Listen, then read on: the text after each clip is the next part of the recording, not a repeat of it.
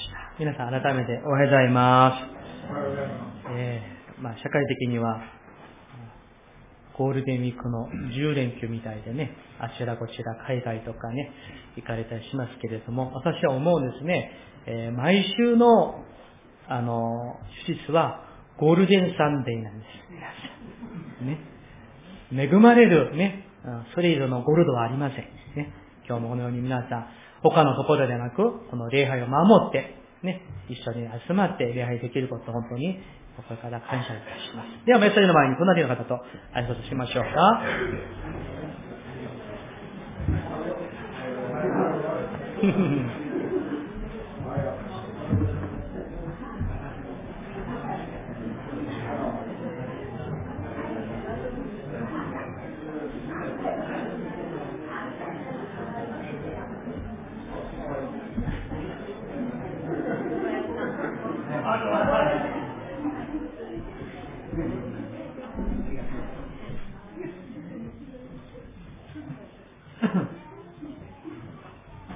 ありがとうございます。一言お祈りいたしま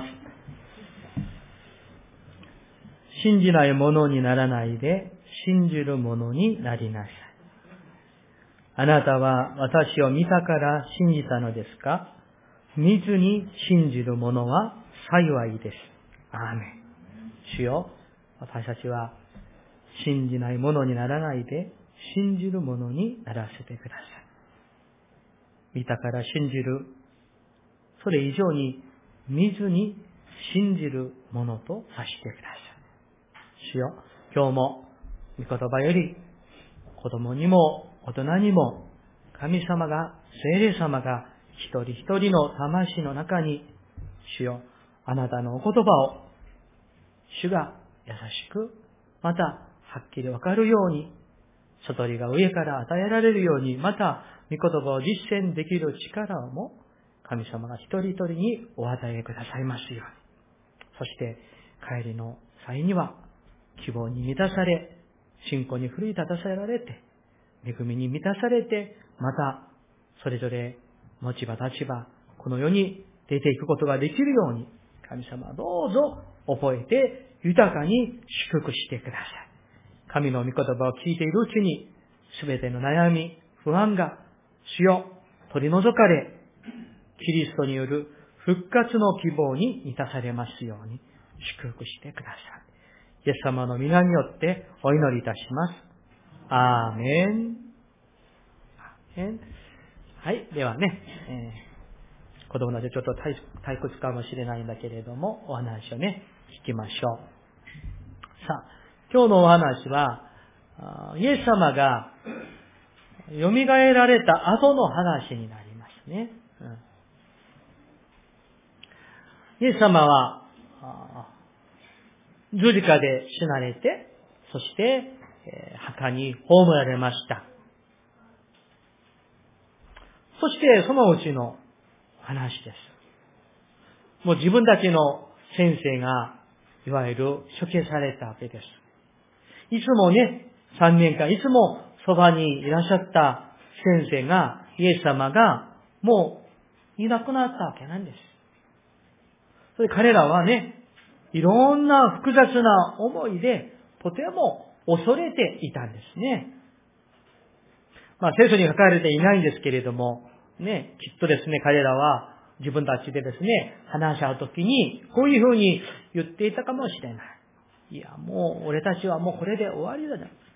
どうしよう。先生を殺した彼らが、今度は俺たちを殺すんじゃないかと。怖いな。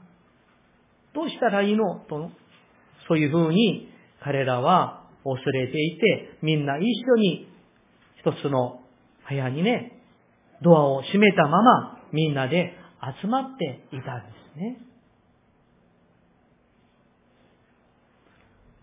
このような弟子たちの様子を見て、いや、イエス様とさんねんもいたのに、あんなに信仰がないんだろうか。情けないなと、思われることもありましょうし、あるいは、いや、そのもう全てである先生が、イエス様が亡くなられたから恐れることも無理ではないなと思われることもありましょう。弟子たちは本当に深い失意に陥っていたと思いますね。先生がいなくなって本当に寂しい、怖い、これから俺たちは何をどうしたらいいんだろうか、どうしようなどと彼らは本当に恐れていたのです。こんな弟子たちの様子を見ていて、誰が彼らを責め立てることができるでしょうか。多分いないと思いますね。なぜなら、私たちも実は時々恐れるものですし、時々疑いやすいものですし、時には本当にね、落ち込んでいたり、失意に陥りやすいものだからなんです。私たちも皆。完璧な人は誰もいません。そんな弟子たちの様子、彼らの恐れているその気持ち、不安、あるいは恐怖心、あるいは心配をイエス様が知らないわけではないでしょう。あるいはイエス様は知ることができないんでしょうか。そんなことはないのです。恐れている彼ら、これからどうしたらいいんだろうかわからなくなってしまって心配している彼ら、本当に尊敬していて愛していた先生がもうそばにいなくなったから、また彼らはね、非常に寂しがっていたことでしょう。本当に不安や恐れ、あるいは孤独を抱えて、怯えていたに違いないと思います。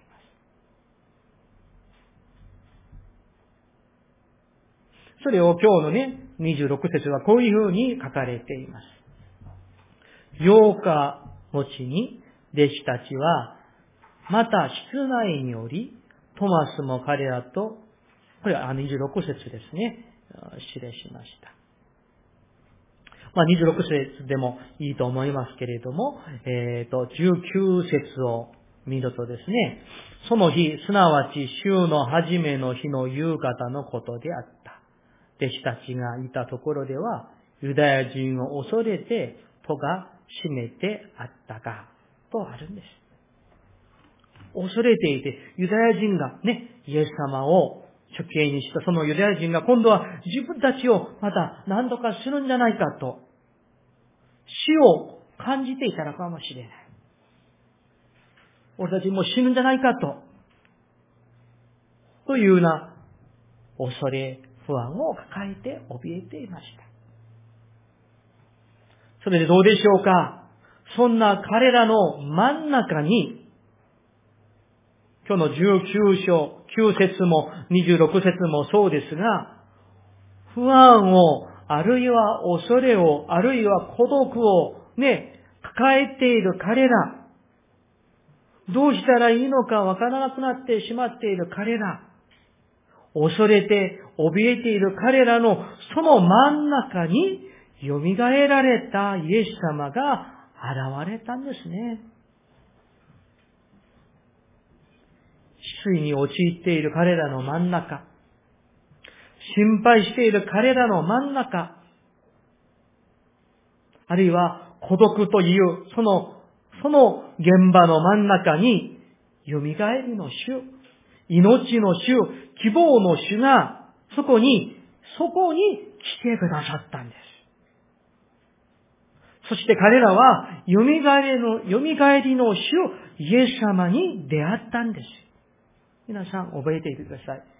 この時弟子たちはすごい立派な信仰を持って、誰も恐れない、もうイザヤに出てこいね、かかってこい、もう俺は大丈夫だとね、あるいは俺ももうペテロはね、あるいはトマスがね、あるいはヨハネがもう私もイエス様のようにもうもう殉教するんだとね、そういう立派な信仰を持っていた時ですか。そうではないんですよ。イエス様がこの時は、少なくともこの時は、弟子たちは一般的に見たら情けないような彼なんです。怖くて恐れている、怯えている彼らなんです。何をどうしたらいいのか何もわからなくなってですね、何もできずにいる彼らなんです。不安を抱えている彼らなんですよ。孤独を感じている彼らなんです。そういう弱い時に、恐れている時に、どうしようもなくてわからなくなった時に、その真ん中にイエス様が置いてくださったということなんです。イエス様は、どんな時にも私たちに来てくださるんです。もちろん私たちが立派な信仰を持っている時に、素晴らしい信仰を持って素晴らしい奉仕をしている時にも、主は来てくださって、ね、出会ってくださるんですけれども、そんな時以外にイエス様は来ないわけではないんですよ。ね。恐れている時、落ち込んでいる時、寂しい時、辛い時、死を恐れているとき、心配しているとき、そのときに、その、その真ん中にね、蘇られたイエス様が、命のイエス様が来てくださるんですね。その真ん中に来てくださって、出会ってくださって、そして、平安があなた方にありますようにと、誠の平安をお与えになるんです。そしてどうですか？弟子たちは蘇りの死を自分たちの目で見たんです。そしてイエス様の手や脇の傷も見たんです。イエス様と話もできたんです。イエス様の息をね、感じることもできたことでしょう。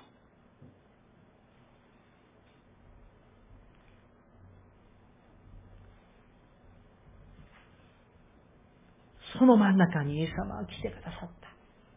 これは本当に嬉しいことなんです。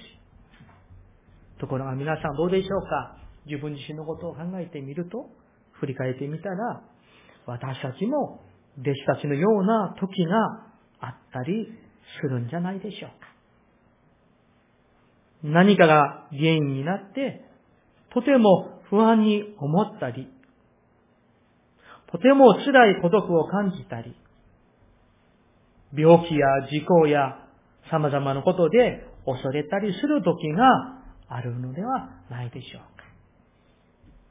その心配はね、軽いか重いかの違いはあるかもしれませんが、皆何らかの形でそういった恐れ、孤独、不安、心配を抱えているのではないでしょうか。そういうふうに思いますね。しかし皆さん、そこなんです。私たちの皆さんのその心配や不安や、あるいは恐れ、あるいは孤独、その真ん中に希望が訪れてくるんです。希望の主、命の主、癒しの主が訪れて来られるという事実を皆さん信じようではないでしょうか。イエス様は私たちの恐れや心配、孤独、辛さの深いところに入ってきてくださるんですよ。知らないイエス様ではない。知っていてもどうしようもないイエス様でもない。あるいは自分でそれを解決しなさい。そういうふうにね、任せっぱなしのイエス様でもない。同情してくださるイエス様。思いやってくださるイエス様。その我々の恐れとか失敗とか辛さとかそういう深いところに入ってきてくださるんです。そして今日そのイエス様に出会った弟子たちのように私たちもイエス様にお会いしたいんです。よみがえりのイエス様にお会いしたいんです。命のイエス様にお会いしたいんです。そして蘇りをイエス様に癒していただきましょう。不安や心配などをイエス様によって取り除いていただきましょう。皆さん、イエス様は必ず必ず助けに来てくださるんですね。この弟子たちのところに来てくださったようになんです。聖書っての話に戻りましょう。イエス様が現れたとき、どうですか。あいにくトマスはそこにいなかったんですね、うん、なぜかわかりませんけれども、トマスはいなかったんです。にじゅうよん節ご覧ください。今日のにじゅうよん節、そこを見ますと、じゅうに弟子の一人でデドモと呼ばれるトマスは、イエスが来られた時に彼らと一緒にいなかった場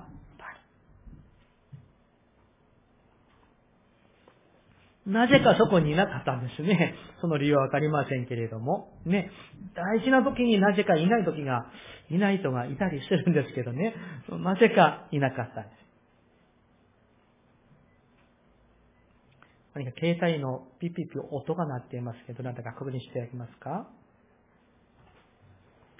にじゅうご節を見るとですね、それでイエス様にあの出会った見た弟子たちがですね、にじゅうご節ご覧ください。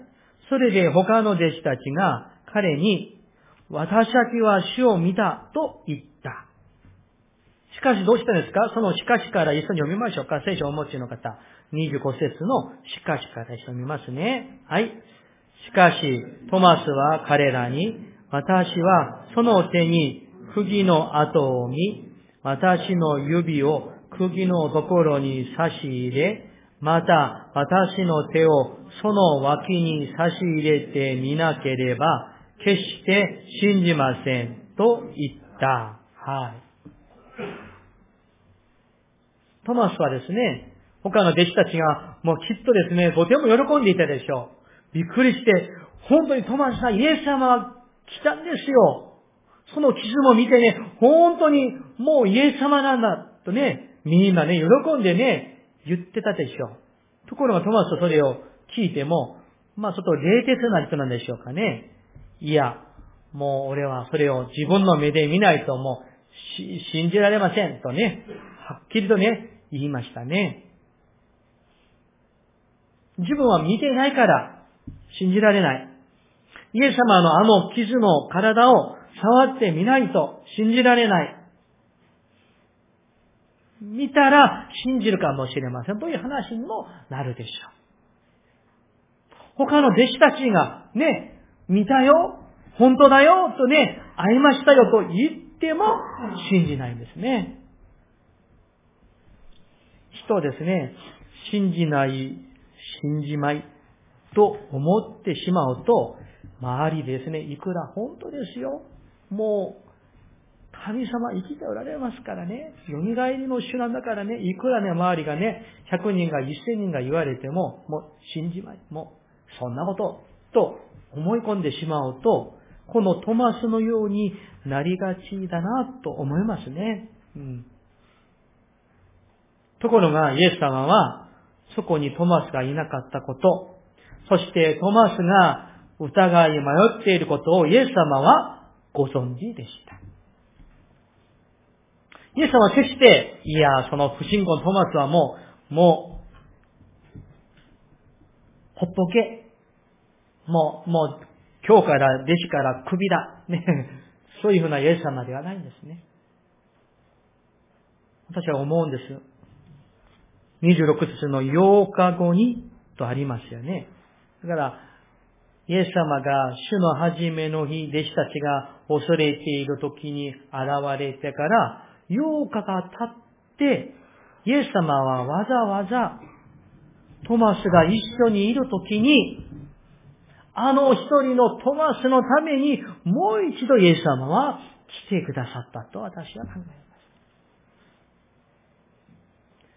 疑っているトマス、自分の目で見ないと信じませんよとね、固い心を持っているトマス。そんな彼もイエス様は帰り見てくださった。思いやって覚えていてくださった。それでちょうどみんなが集まってトマスの、トマスも一緒にいるときにもう一度イエス様は来てくださいました。にじゅうろく節。ようかごに弟子たちはまだ室内におり、トマスも彼らと一緒にいた。戸が閉じられていたが、イエスが来て彼らの中に立って、平安があなた方にあるようにと言われた。とあるんですね。一番びっくりしたのはトマスさんでしょう。えー、本当だ。あのようかまえにペテロたちが言ったのは、本当だったんだ。びっくりしたんでしょうね。そしてにじゅうなな節、一緒に読みたいと思います。にじゅうなな節、一緒に読みましょう。はい。それからトマスに言われた。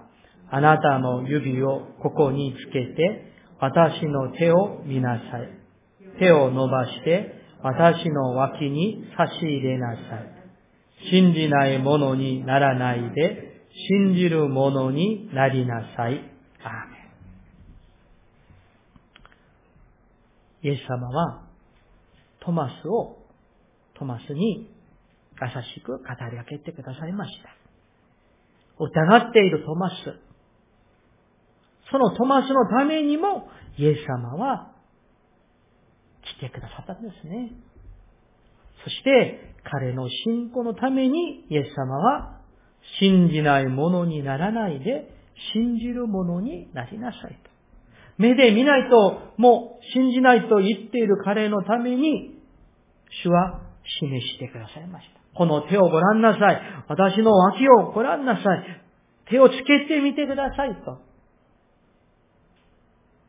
疑っているトマスのために、迷っているトマスのために、イエス様は、その、お互いの真ん中に、迷いの真ん中にまたイエス様は来てくださいました。そして、そのトマスに会ってくださいました。そして、示してくださいました。信じないものにならないで、信じるものになりなさい。そして、その話を聞いたときに、トマスは何と答えたんでしょうか。にじゅうはち節。トマスは答えてイエスに言った。私の主、私の神。あ、あなたは本当のイエス様ですね。という話ですね。その話を聞いていたイエス様は、にじゅうきゅう節、このように言われました。にじゅうきゅう節大事ですから、一緒に読みたいと思います。にじゅうきゅう節。はい。イエスは彼に言われた。あなたは私を見たから信じたのですか？見ずに信じる者は幸いです。アーメン。イエス様はトマスの心を見抜いておられたんですね。うん、あなたは見たから信じるんですか？実はね、トマスさん、見なくてもね、自分の目で見なくてもね、見ないで信じる者が幸いですよ。あなたはこれからこのような信仰のものになるんですね。という話ですね。これを見てですね、信仰にもレベルがあるんじゃないかと、そういうふうに言えると思います。例えば、見た人の話を聞いても信じないレベル。その次は、見ても信じないレベル。ね、自分の目で見ても信じない。その次は、見たから信じるレベル。ね、自分の目で見て確認できたから、あ、そしたら本当かもね、と信じるレベル。一番最高はどうでしょうか？にじゅうきゅう節のイエス様のお話の通りに、見ずに信じるレベルか。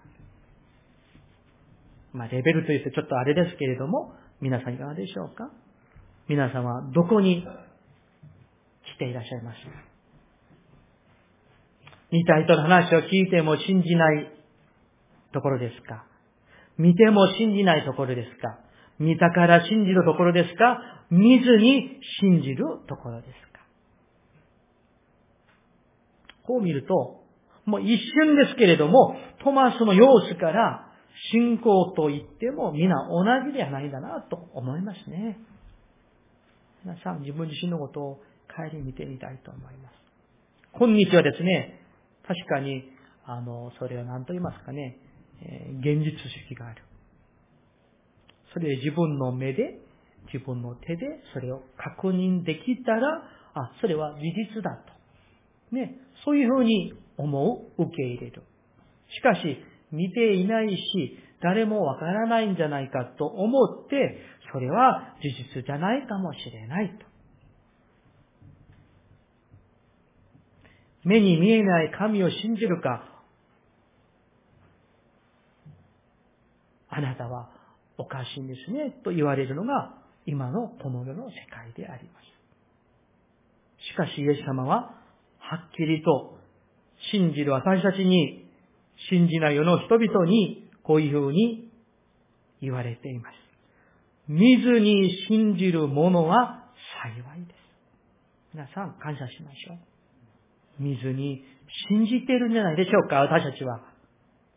目で神を見たことがない。目でイエス様を見たことがない。しかし、私たちは、神が、イエス様が、聖霊様がおられること、イエス様が死者から蘇られたこと、天に引き上げられたこと、またやがては、再び来られることを、私たちは信じるんです。それが幸いなんです。トマスは最初は見た弟子たちの話を聞いても信じないものでした。そこから自分の目で見て、あ、本当だと信じるものになりました。そこからイエス様はあのトマスに見ずに信じるものは幸いですよと言ってくださって、あのね、見て信じることも立派ですけれども、さらに見ずに信じるものになりなさい。と、イエス様がトマスに声をかけてくださいました。この朝、私たちにも同じく語りかけておられるんですよ。あなた、見ずに信じるものになってほしい。そういう立派な信仰を持ってほしいと、イエス様は、この朝、私たちに語りかけておられるんです。信じられなかったトマスにご自身を表してくださるイエス様、疑うトマスに信じる者になりなさい。見ずに信じる者は幸いですよと、誠の信仰へと促して導いてくださるイエス様。このイエス様が、この朝、私たちに優しく語りかけてくださっています。信じないものにならないで、信じるものになりなさい。見ずに信じるものは幸いですと。皆さん、今、もしも何か心配していることがありましょうか？何かあの悩みを抱えていらっしゃるんでしょうか？よみがえりの主、人間の最大の恐怖という死に打ち勝たれたイエス様が、今、私たちのその心配の真ん中に、恐れの真ん中に、あるいは何かのその問題の病気の、その真ん中にイエス様が来てくださるんですよ、皆さん。そして、弟子たちに、トマスに、言われたイエス様が、今度は私たちに同じく優しく語りかけてくださる。平安があなた方にありますように。それから、信じる者になりなさい。あなたは見たから信じたのですか？見ずに信じる者は幸いですよ。見なくても信じられる者になってほしいわ。と、イエス様は語ってくださいました。皆さん、これこそ、最も根本的な幸せの道を教えてくださっているんですよ。メッセージを終わりたいと思います。皆さん、人生は最後まで心配のない日はないと思います。恐れのない日はないと思います。死に向かって私たちは行っているわけですから。いろんな病気、いろんな事故があちらこちらで起きているんです。悲しいことですけれどもね、この前いろいろ事故がありましたね。横断歩道を渡っていた若いママとさんさいのね、娘さんが、あったこと。いろんな危険が、不安が、恐れが、私たちの周りに散在していると思うんですね。